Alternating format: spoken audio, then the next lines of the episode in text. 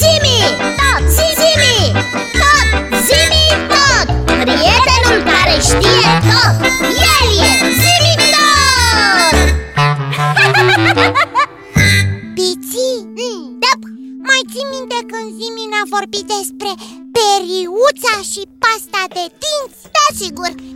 Eu aș vrea să-l întreb pe astăzi despre cada de baie și despre istoria săpunului Ah, chiar, bună idee! Sunt niște obiecte pe care fiecare le are în casă Și noi nu le știm istoria Cum au fost inventate, de către cine Așa, un fel de trecere în revistă Păi ce mai așteptăm? 2, 3 și Zimita! Aici sunt, pe recepție, ca de obicei Și tot ca de obicei am auzit și despre ce vreți să vă vorbesc astăzi Ha! Așa că nu voi mai pierde timpul și voi începe direct Ca nu care cumva să mi se termine acumulatorii Așa, Sunt multe de spus despre aceste banale lucruri existente în casa fiecăruia, așa cum prea bine ai spus tu, Biții. ai, te ascultăm Nimeni nu poate spune cine este primul om care a renunțat la scăldatul în râu pentru o baie în cadă. Se spune că băi private ar fi existat încă de acum 3000 de ani pe malurile Indului. Un mileniu mai târziu, în Mesopotamia, erau vane de baie zidite, cu canalizare și podea hidroizolată.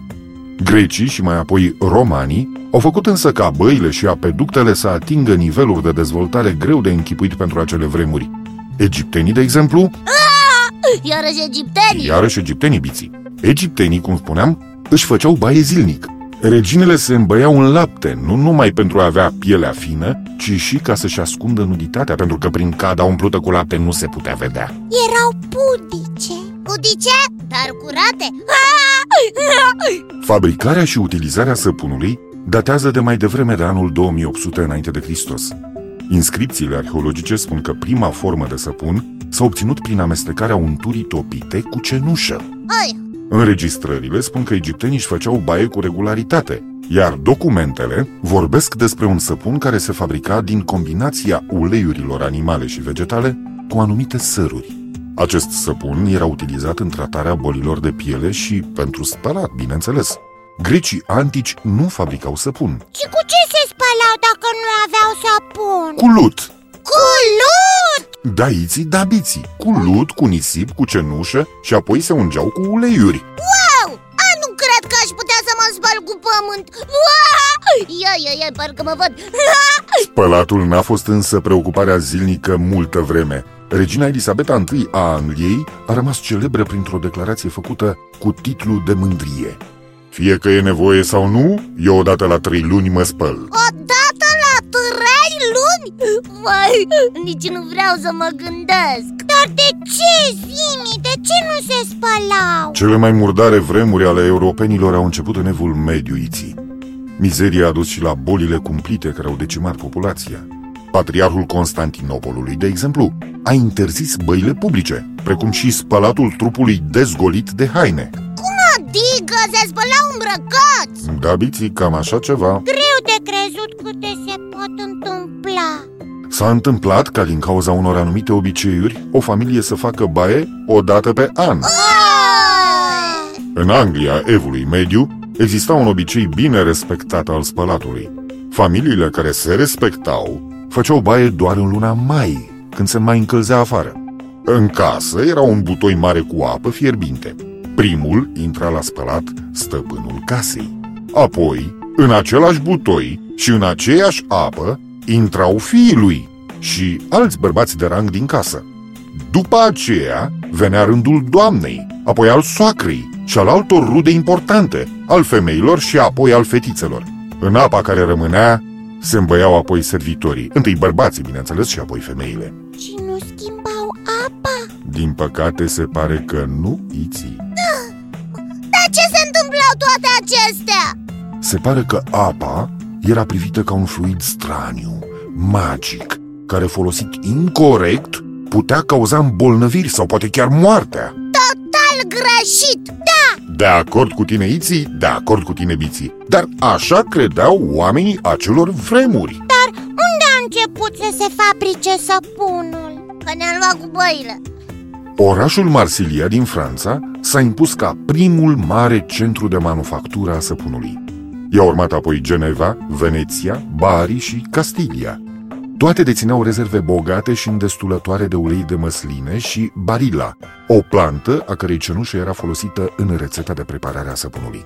Pe măsură ce afacerea cu săpun prospera, și-au făcut apariția primele bresle profesionale, cursurile de inițiere în meserie fiind foarte riguroase, iar secretul de preparare, și atunci ca și acum, extrem de bine păstrat.